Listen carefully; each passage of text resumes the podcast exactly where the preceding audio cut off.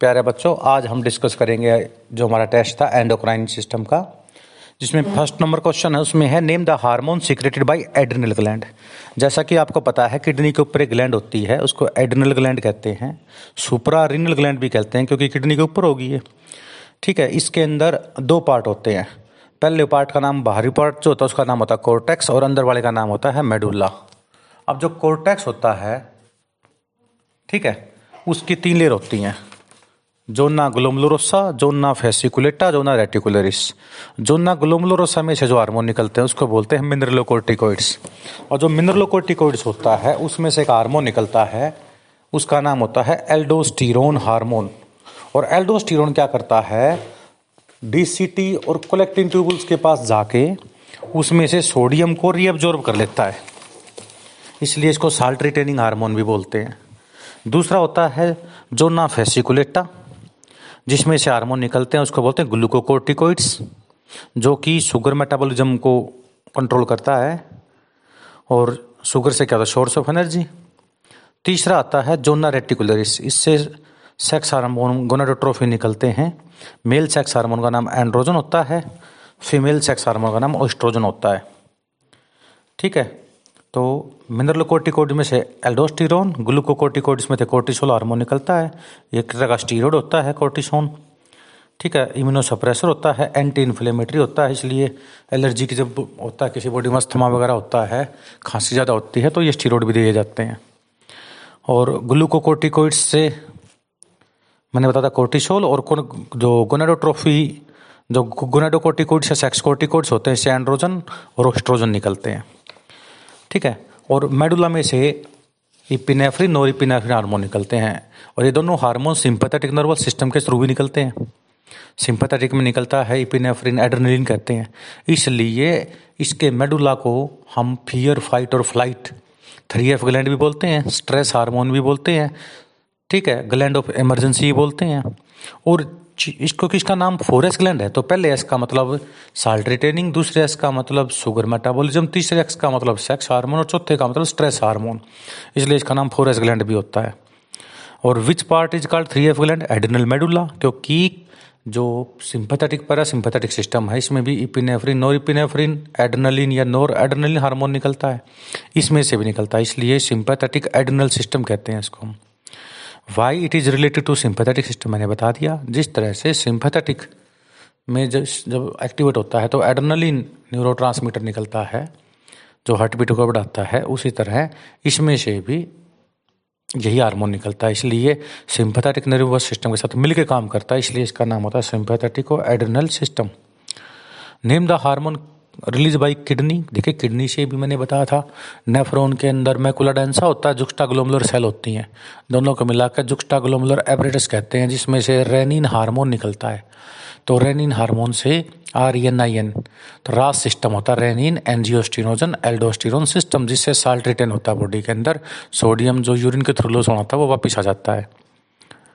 तो और जो किडनी से एक तो हार्मोन हो गया रेनिन, दूसरा कैल्सिट्रायल विटामिन डी बनाता है। और जो तीसरा हार्मोन होता है एरिथ्रोपोइटिन हार्मोन, जो कि ब्लड बनाता है। जब हम पीक पे जाते हैं हाइट पे ज़्यादा ज़्यादा जाते हैं, जहाँ पे ऑक्सीजन लेवल कम होता है तो हमारे जो सप्लिन होता है ब्लड बैंक स्टोमक के पीछे पेनक्रियास के नीचे ग्रेव यार्ड भी कहते हैं, क्योंकि यहाँ पे पुरानी R B C W B C आके मरती हैं तो वहाँ से ब्लड रिलीज़ रिलीज़ हो जाता है हीमोग्लोबिन हमारा बढ़ जाता है, ताकि हमारी ऑक्सीजन की कमी को दूर किया जा सके। अब आता है, दूसरा question what are antagonistic hormone वो हार्मोन जो एक दूसरे के अपोजिट काम करें, उसको एंटागोनिस्टिक हार्मोन कहते हैं। जैसे, जब ब्लड में कैल्शियम लेवल हाई होता है तो थायराइड ग्लैंड से कैल्सिटोनिन हार्मोन निकलता है और ये एक्सेस कैल्शियम को बोन को दे देता है बोन स्ट्रॉन्ग हो जाती हैं। उसी तरह थायराइड के जस्ट पीछे, दो लोब के पीछे, दोनों लोबों के पीछे टोटल चार पैराथायराइड ग्लैंड होती हैं। पैराथायराइड ग्लैंड में एक सेल होती है कोलिप उसमें से जो चीप सेल होती है दूसरी होती है ऑक्जीफिलिक सेल ठीक चीप सेल से एक हार्मोन निकलता है जिसको पैराथायरॉयड हार्मोन कहते हैं पैराथर्मोन भी कह देते हैं और पॉपुलर नाम इसका कोलिप्स हार्मोन होता है। कोलिप्स हार्मोन जब निकलता है जब ब्लड में कैल्शियम लेवल कम हो। देखो कैल्सिटोनिन जब निकलता है जब ब्लड में कैल्शियम ज़्यादा हो तो ये बोन को देगा। ये जब निकलता है कोलिप्स हार्मोन पैराथर्मोन जब ब्लड में कैल्शियम लेवल कम हो तो ये क्या कर देगा? बोन से ले लेगा तो बोन बड़ी वीक हो जाती है इससे। और इस बीमारी का नाम क्या हो जाता है भाई? ओस्टियोपोरोसिस, यानी हड्डी कमज़ोर बन जाती है। ओस्टियोपोरोसिस का दूसरा नाम ओस्टिट, ये ओस्टिटिस फाइब्रोसा सिस्टिक का नाम होता है। ठीक है? और दूसरा होता है what is synergistic effect synergistic effect होता है मिलजुल के काम करना। जैसे, देखिए प्रोलैक्टिन हार्मोन जो निकलता है एंटीरियर पिटूटरी से मिल्क फॉर्मिंग हार्मोन होता है। नंबर दो होता है प्रोजेस्ट्रोन ये प्रेगनेंसी मेंटेन हार्मोन होता है। तीसरा होता है, जो बर्थ बेबी चाइल्ड का जब बर्थ होता है, तब निकलता है, उसको ऑक्सीटोसिन हार्मोन कहते हैं।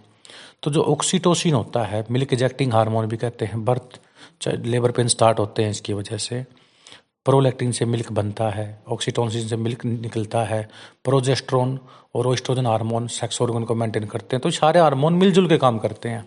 तो ऐसे इफ़ेक्ट का नाम होता है सिनर्जेस्टिक इफ़ेक्ट तो हार्मोन्स का एग्ज़ाम्पल जो देना होता है इसमें एंटागोनिस्टिक का और सिनर्जेस्टिक का। उसी तरह एंटागोनिस्टिक में एक होता है सोमेटोट्रोफिन हार्मोन एंटीरियर लोब से निकलता है, जो ग्रोथ करता है बॉडी टिश्यू में डायरेक्ट एक होता है सोमेटोस्टेनिन जो ग्रोथ इनिबिटर होता है। ये दोनों भी एक दूसरे के अपोजिट काम करते हैं। Name the hormone secreted by thymus gland देखिए थाइमस ग्लैंड से एक हार्मोन निकलता है। इसको हम थाइमोसिन हार्मोन कहते हैं। थाइमोसिन हार्मोन ठीक है? जो ये बीमारी अंदर क्या करता है? इम्यूनिटी प्रोवाइड करने में हेल्प करता है ये। हार्ट से निकलता है A N F atrial natriuretic factor बोलते हैं इसको। ठीक है? अच्छा एक बात और होती है हेसल्स कार्पसल्स होती है भाई थाइमस ग्लैंड के अंदर। और थाइमोसिन टी सेल बनाता है। ठीक है ना? और हार्ट के अंदर से एट्रियल नेटियूरेटिक फैक्टर निकलता है ए एन एफ़ हार्मोन जो रास सिस्टम को ब्लॉक करता है। स्किन से विटामिन जो स्किन होती है हमारी, ठीक है ना? उससे हार्मोन निकलता है भाई। जिससे विटामिन डी बनता है। नेक्स्ट है लीवर। लीवर से मैंने बताया था रास सिस्टम में।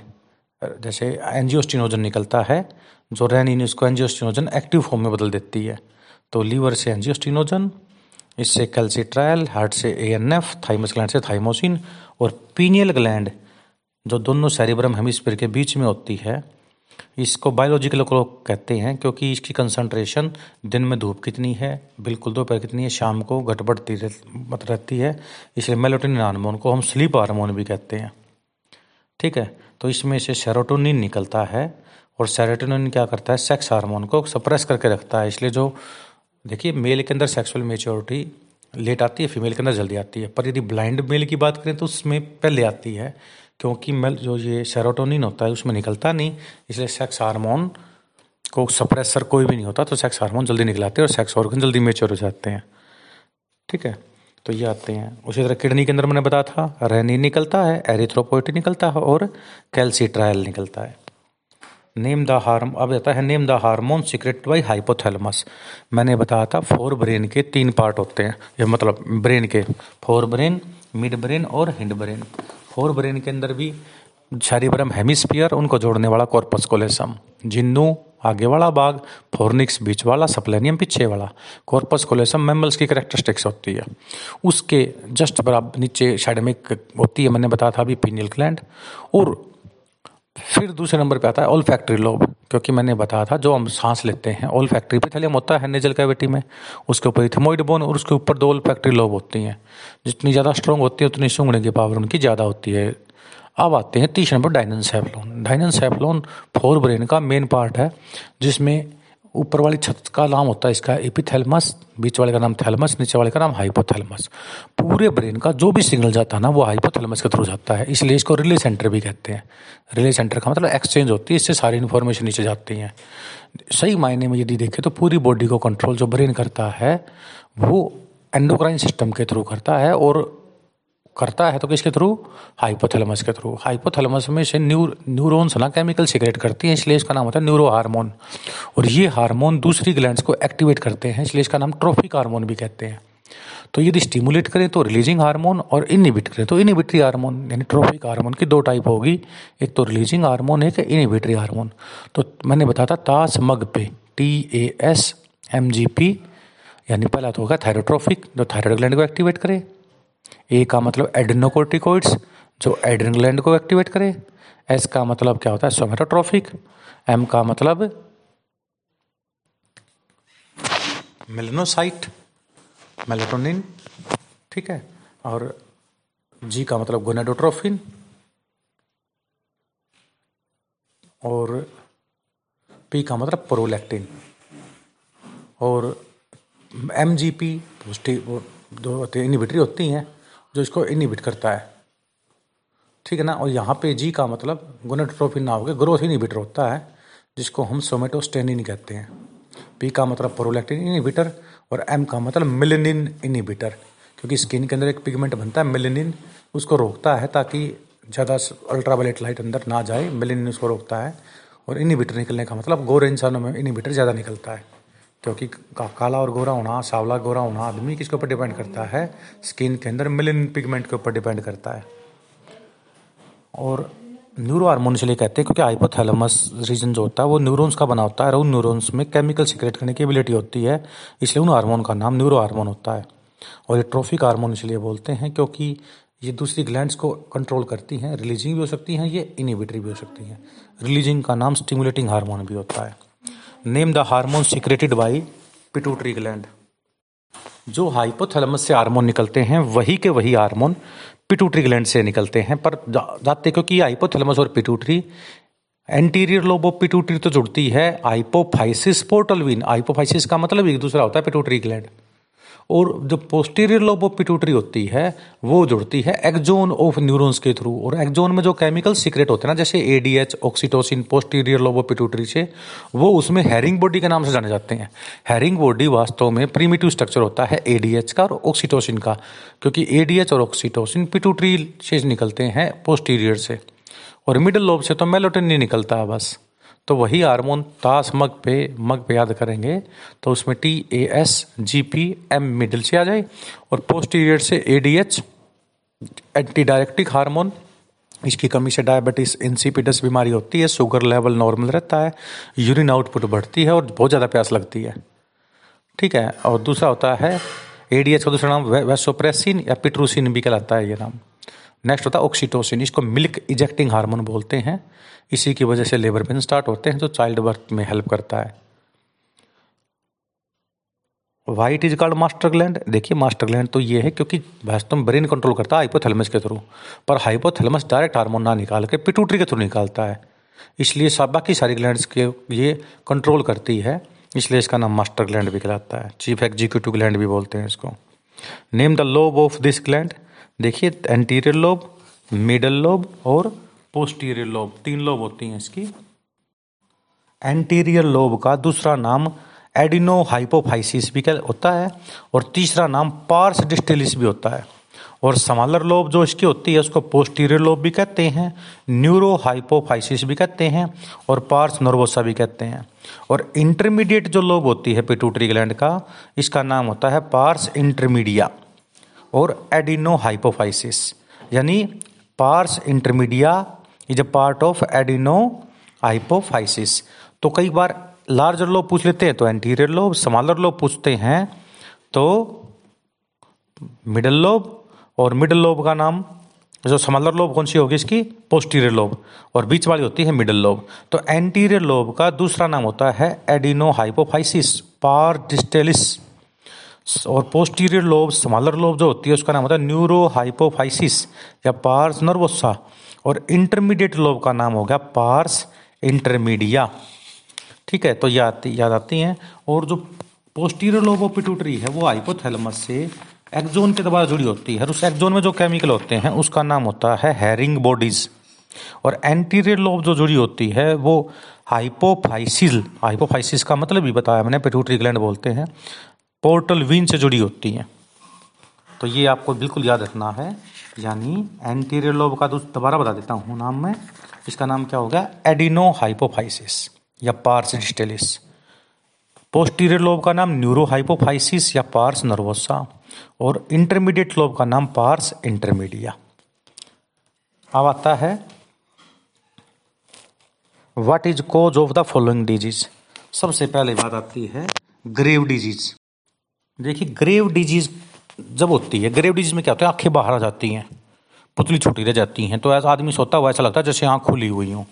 तो ग्रेव डिज़ीज़ का दूसरा नाम होता है exophthalmic disease exophthalmic goitre Graves disease Basedow disease Parry disease दोबारा सुन लो exophthalmic goitre Graves disease Basedow disease और पेरी डिज़ीज़। ये जब होता है, जब हाइपर सिक्रेशन होने लग जाए ना थायराइड ग्लैंड से, यानी टी थ्री, टी फोर का लेवल बॉडी में बहुत ज़्यादा बढ़ जाए तो ये उसकी वजह से होता है हाइपर थायरॉयडिज्म भी बोलते हैं इसको। दूसरी बात आती है इसके अंदर, क्रिटिनिज्म, गल डिज़ीज़, ये कौन सी होती है? देखिए हाइपोथायरॉयडिज्म जब होता है, जब शरीर में हाइपो, हमारे यहाँ पे लगभग हाइपो होता है। कुछ पेशेंट ही मिलेंगे जो हाइपर के होंगे, ठीक है? तो जब हाइपो यानी कम निकले, जितना टी थ्री टी फोर निकलना चाहिए उससे कम निकले हाइपोथायरॉयडिज्म कहते हैं। यदि वो कम निकले तो बच्चा बोना रह जाएगा। उसको बोलते हैं थायराइड ड्वार्फिज्म या क्रिटिनिज्म बोना रह जाए। एक होता है माइकजोडीमिया माइकजोडीमिया का दूसरा गल डिज़ीज़ यानी मुँह बिल्कुल मून फेस कंडीशन हो जाएगी। चाँद की तरह दिखाई देगा चेहरा बिल्कुल।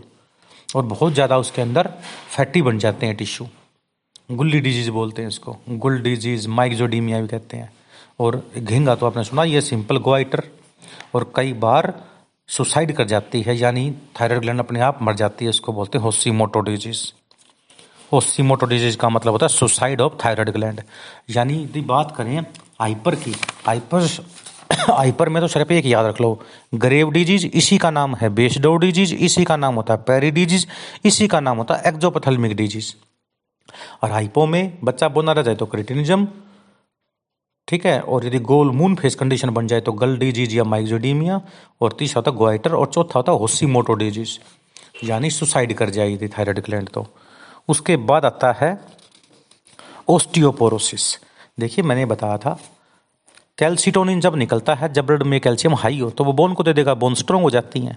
पर पैराथायराइड ग्लैंड जो होती हैं चार, उसमें जो चीप सेल होती है, प्रिंसिपल सेल होती है, उसमें से पैराथर्मोन या कोलिप्स हार्मोन जब निकलता है, जब कैल्शियम लेवल ब्लड में कम हो तो ये निकलते क्या करेगा? बोन से कैल्शियम ले लेगा, बोन वीक हो जाएँगी। और ज़्यादा पैराथा, कोलिप्स हार्मोन निकलने से, ज़्यादा पैराथायराइड, पैराथर्मोन निकलने से तो हड्डियों के अंदर छोटे छोटे छेद बन जाते हैं, उसको ओस्टियोपोरोसिस कहते हैं, यानी पोर, पोरस बन जाती है, हड्डियाँ भंगूर बन जाती हैं। इसी बीमारी का नाम होता है ओस्टिस फाइब्रोसा सिस्टिका ठीक है? और यदि कम निकले पैराथायरॉयड तो उसमें टेटनी इसको बोलते हैं हाइपोकैलिकीमिया टेटनी हाथ पैर मुड़ जाते हैं बाटे आने लग जाते हैं हाथों के अंदर। ठीक है? अब आता है नेक्स्ट आता है एडिशन डिज़ीज़ देखिए एडिशन डिज़ीज़ क्या होता है? मैंने बताया था, mineralocorticoid, glucocorticoid sex corticoid adrenal cortex से निकलते हैं। तो एडिशन डिज़ीज़ क्या होता है? मिनरलोकोर्टिकोड यदि किसी में कम निकले और ग्लूकोकोर्टिकोड भी कम निकले तो एक बीमारी बन जाती है एडिशन डिज़ीज़ ठीक है? तो it is also caused by destruction of adrenal cortex यदि एड्रिनल कोर्टेक्स डैमेज हो जाए, तब तो ये निकलती है। इसमें क्या होता है? लो ब्लड शुगर हो जाती है बॉडी के अंदर। Low plasma sodium high potassium level बन जाता है और यूरिन में सोडियम लेवल बढ़ जाता है। नेक्स्ट आता है डिहाइड्रेशन के केस में भी ऐसा होता है। दूसरा होता है क्योजिंग सिंड्रोम जो क्योजिंग सिंड्रोम होता है, इसमें यदि एक्सेस कोर्टिसोल हार्मोन निकले, यानी ग्लूकोकोर्टिकोड से जो कोर्टिसोल हार्मोन निकले ना कोर्टिसोन क्या होता है? एक तरह का स्टीरोड होता है भाई। ये एंटी इन्फ्लेमेटरी होता है। और इम्यूनोसप्रेसर का काम भी करता है। इसकी कोर्टिसोल हार्मोन की एक्सेस की वजह से कोसिंग सिंड्रोम होता है। फिर एक होता है कोन सिंड्रोम एल्डोस्टिरोनिज्म भी कहते हैं। कौन सिंड्रोम को एल्डोस्टिरोनिज्म भी कहते हैं। एक्सेसिव प्रोडक्शन ऑफ़ एल्डोस्टिरोन यदि एल्डोस्टिरोन हार्मोन बहुत ज़्यादा निकल जाए, ठीक है, यानी ट्यूमर वगैरह हो जाए एडेनल कोर्टेक्स में, तब ये निकल पाता है। इसको कौन डिज़ीज़ भी कहते हैं।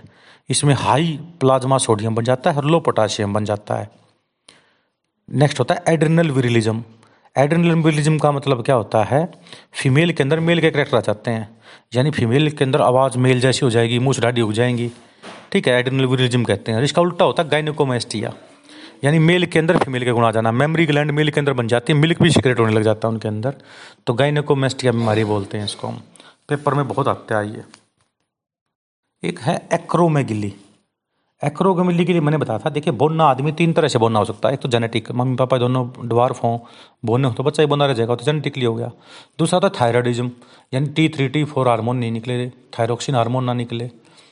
चौथा होता है तीसरा होता है पिटूटी डायफ्रेट ये डवार्फिज्म सोमेटोट्रोफिक हार्मोन डाइट बॉडी टिश्यू के ऊपर काम करता है। यदि वो ना निकले प्रॉपर तो बच्चा बोना रह जाता है, उसको बोलते हैं पिटूटी डवार्फिज्म और बहुत ज़्यादा निकले तो जियांटिज्म राक्षस। एक एक्रोमेगली क्या होता है? एक्सेस ग्रोथ हार्मोन हो जाए, after adult size is reached यदि आदमी बड़ा हो जाए, फिर ज़्यादा ग्रोथ हार्मोन निकले आए तो उससे क्या होता है, कोई हड्डी बढ़ जाती है, कोई कम रह जाती है तो इसे अब नॉर्मलिटी आ जाती है। साइज़ प्रपोर्शनेट नहीं बढ़ते जैसे हुमरस बड़ी होगी रेडिएशन ना छोटी रहेगी रेडिएशन ना बड़ी होगी हुमरस छोटी रहेगी तो हाथ मतलब स्ट्रक्चर बॉडी हमारा चेंज हो जाता है, इसका नाम होता है एक्रोमेगिली डिज़ीज़ एक होता है डायबिटीज़ मिलिटस मैंने बताया था पेनक्रियास हिट्रोक्राइन ग्लैंड होती है, बाहर वाला पोर्शन तो एक्जोक्राइन है अंडर वाला पोर्शन एंडोक्राइन है। एंडोक्राइन पोर्शन में डक्ट नहीं होता, उसमें स्पेशल तरह की सेल होती हैं, उसका नाम होता है आइसोलेट ऑफ़ लेंगर हंस उसमें अल्फ़ा सेल से निकलता है ग्लूकोगोन बीटा सेल से निकलता है इंसुलिन ठीक है ना? इंसुलिन क्या करता है? एक्सेस ग्लूकोज को ग्लाइकोजन में बदलता है। यदि इंसुलिन नहीं निकले तो टाइप ए इंसुलिन निकले फिर काम ना करे तो टाइप बी तो ये टाइप बी की जो होती है इंडिया में बड़ी कॉमन है। तो इंसुलिन ना होने की वजह से एक्सेस ग्लूकोज यूरिन के थ्रू बाहर आना शुरू हो जाता है, इसको बोलते हैं डायबिटीज़ मिलिटस और पोस्टीरियर लोबो पिटूटरी से ADH hormone anti diuretic hormone निकलता है, जिसको हम बोलते हैं पिट्रोसिन या वेसोप्रेसिन इसकी कमी से बीमारी होती है डायबिटीज़ इंसिपिडस इसमें शुगर लेवल नॉर्मल रहता है। डायबिटीज़ मिलिटिस में तो शुगर लेवल तीन सौ, चार सौ तक बढ़ जाता है। उसको इंसुलिन लेना पड़ता है। इंजेक्शन के थ्रू भी ग्लाइकोमेट की टैबलेट होती हैं, वो खानी पड़ती हैं।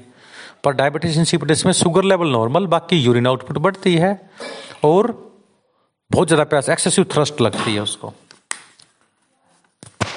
नेक्स्ट है साइमोन्ड डिज़ीज़ साइमोन डिज़ीज़ मैंने बताया था आपको एट्रोफी हो जाती है। इसमें degeneration of anterior lobe of pituitary gland यानी पिटूटरी ग्लैंड की जो एंटीरियर लोब होती है, वो डिजनरेट हो जाती है। इसकी वजह से जो फेस होता है, हमारा ड्राई हो जाता है झुरियाँ पड़ जाती हैं और प्री मेचर एजिंग तो बंदा बीस पच्चीस साल में ऐसा लगता है जैसे बुढ़ा हो गया हो ये। इस बीमारी का नाम होता है साइमोन डिज़ीज़ अब आता है सेवंथ क्वेश्चन आपका define the following term biological clock मैंने बताया था थाइमस जो थाइमस ग्लैंड होती है हमारी, जो पीनियल ग्लैंड से निकल, जो, क्या नाम है, जो थाइमस तो थाइमस ग्लैंड होती है, वो तो टेम्परेरी ग्लैंड होती है। दोनों लंग्स जहाँ मिलते हैं स्टैरनम इसके नीचे ग्लैंड होती है, उसको बोलते हैं थाइमस ग्लैंड थाइमस ग्लैंड से हार्मोन निकलता थाइमोसिन जो कि टी सेल में और इसी में होती हैं और इम्यूनिटी प्रोवाइड करता है। नेक्स्ट होता है बायोलॉजिकल क्लॉक जो पीनियल ग्लैंड थी। पीनियल ग्लैंड से मेलोटोनिन हार्मोन निकलता है और मेलोटोनिन जो होता है स्लीप इंड्यूजिंग ठीक है ना स्लीप हार्मोन भी कह देते हैं इसको। इसी का नाम बायोलॉजिकल क्लॉक भी होता है। क्योंकि इसकी कंसेंट्रेशन दिन में अलग, शाम को अलग होती है चेंज होती रहती है। इसलिए इसका नाम बायोलॉजिकल क्लॉक भी होता है। पीनियल ग्लैंड से रिलेटेड है ये। बर्थ हार्मोन देखिए मैंने बताया था, जो सेक्सुअल मेच्योरिटी होती है फीमेल के अंदर ओस्ट्रोजन प्रेगनेंसी मेंटेन करने के लिए प्रोजेस्ट्रॉन प्रोलैक्टिन होता है मिल्क फॉर्मिंग में हेल्प फॉर्मेशन में हेल्प करता है। और मिल्क इजेक्टिंग हार्मोन का नाम होता है ऑक्सीटोसिन इसलिए ऑक्सीटोसिन जब रिलीज़ होता है, उसी की वजह से क्या होता है? लेबर पेन स्टार्ट होते हैं तो ये बर्थ हार्मोन जो होता है ऑक्सीटोसिन ही होता है ये। ये मिल्क इजेक्टिंग हार्मोन ये भी है ऑक्सीटोसिन को ही बोल देते हैं हम। अब आता है एंड्रोजन मेल सेक्स हार्मोन इसका मेन हार्मोन होता है टेस्टोस्टीरोन ठीक है ना तो टेस्टोस्टीरोन होता है, उसको हम एंड्रोजन कहते हैं। इससे मेल के अंदर सेकेंडरी सेक्सुअल करेक्टर डेवलप होते हैं मेल के सेक्स ऑर्गन डेवलपमेंट होती है। अब आता है master endocrine gland, chief executive gland, ये हाइपोफाइसिस ग्लैंड होती है, इसको पिटूटरी ग्लैंड को कहते हैं सफिनोइड बोन के अंदर छोटी सी कैविटी होती है, उसको सेलाटरसी का बोलते हैं। उसमें ये प्रेजेंट होती है और ये हाइपोथैलेमस से जुड़ी होती है। हाइपोथैलेमस और पिटूटरी ग्लैंड के बीच में दो कनेक्शन होते हैं।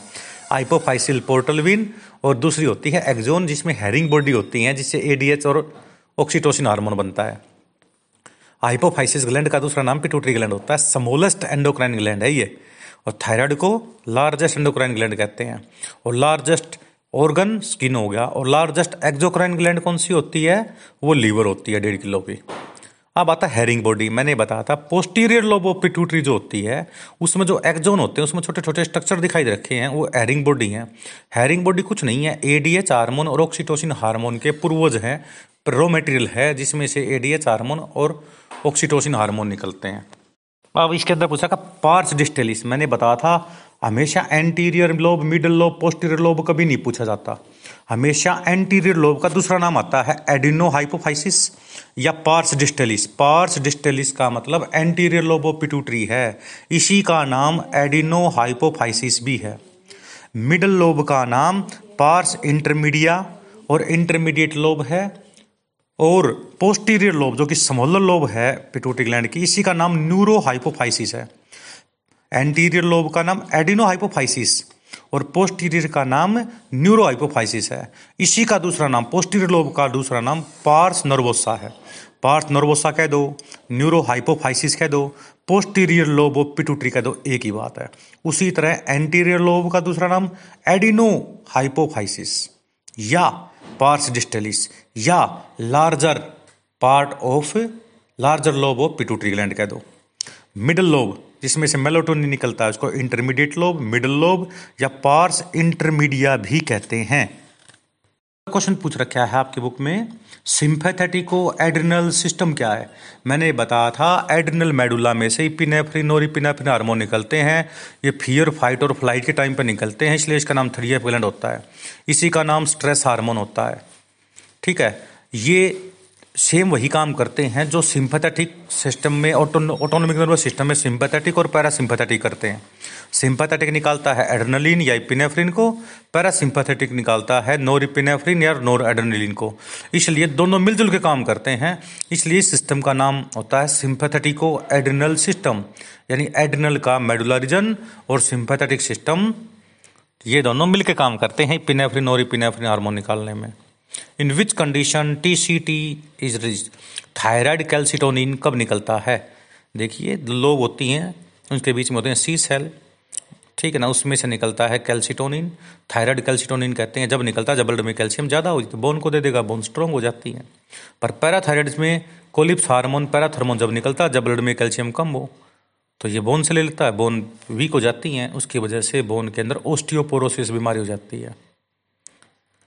फ़ंक्शन ऑफ़ सोमेटोस्टेनिन सोमेटोस्टेनिन जहाँ भी निकले ना मतलब ऐसे हार्मोन बोल दो ग्रोथ इनिबिटर होते हैं ये। ऐसा नहीं है केवल एंटीरियर लोबो पिटूटरी से निकलता है, ये हमारी एलिमेंट्री कनाल से भी निकल सकता है, कहीं से भी निकल सकता है ये तो ये बॉडी में ग्रोथ को कंट्रोल करता है। सोमेटोट्रोफिंग हार्मोन ग्रोथ करवाता है बॉडी टिश्यू में डायरेक्ट ये ये भी सोमेटोस्टेनिन सोमेटोट्रोफिक दोनों तरह, एक तरह के हार्मोन होते हैं जो एंटीरियर लोबो पिटूटरी से निकलते हैं। मैंने अभी अभी बताया था एंटीरियर लोब ऑफ़ पिट्यूटरी का दूसरा नाम होता है एडिनो हाइपोफाइसिस या पार्स डिस्टेलिस ठीक है?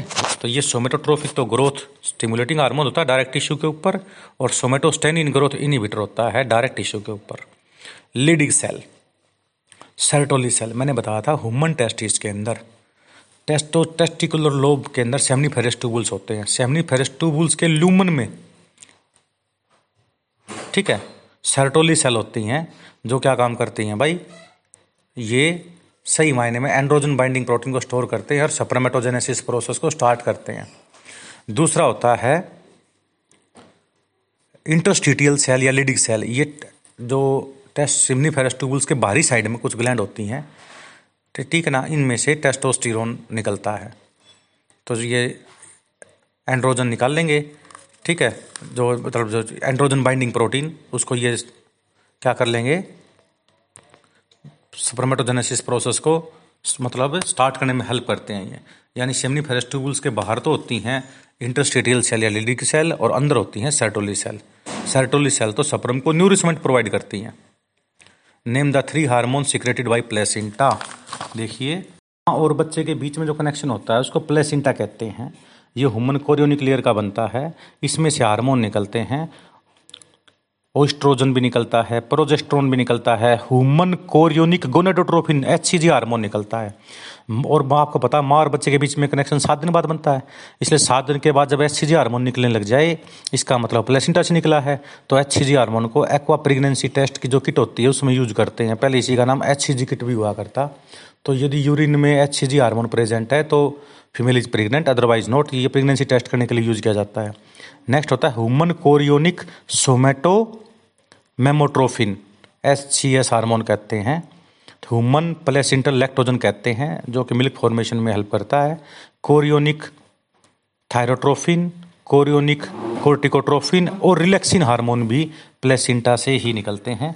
ये याद कर लेना आप लोग। फ़र्स्ट मैसेंजर देखिए एंडोक्राइन ग्लैंड हार्मोन निकालते हैं, इनको फ़र्स्ट मैसेंजर कहते हैं। और सुदरलैंड ने सेकंड मैसेंजर हाइपोथेसिस दी थी, ठीक है ना? तो जो सी ए एम पी होता है ना साइक्लिक एडिनोसाइन मोनोफोस्पेट उसको सेकंड मैसेंजर कहते हैं। और जो कैल्शियम को ना, हम थर्ड मैसेंजर कह देते हैं। Who gave second messenger theory Sutherland Sutherland ने सेकंड मैसेंजर हाइपोथेसिस दी थी। इसके अंदर दो कॉन्सेप्ट बड़े पॉपुलर थे।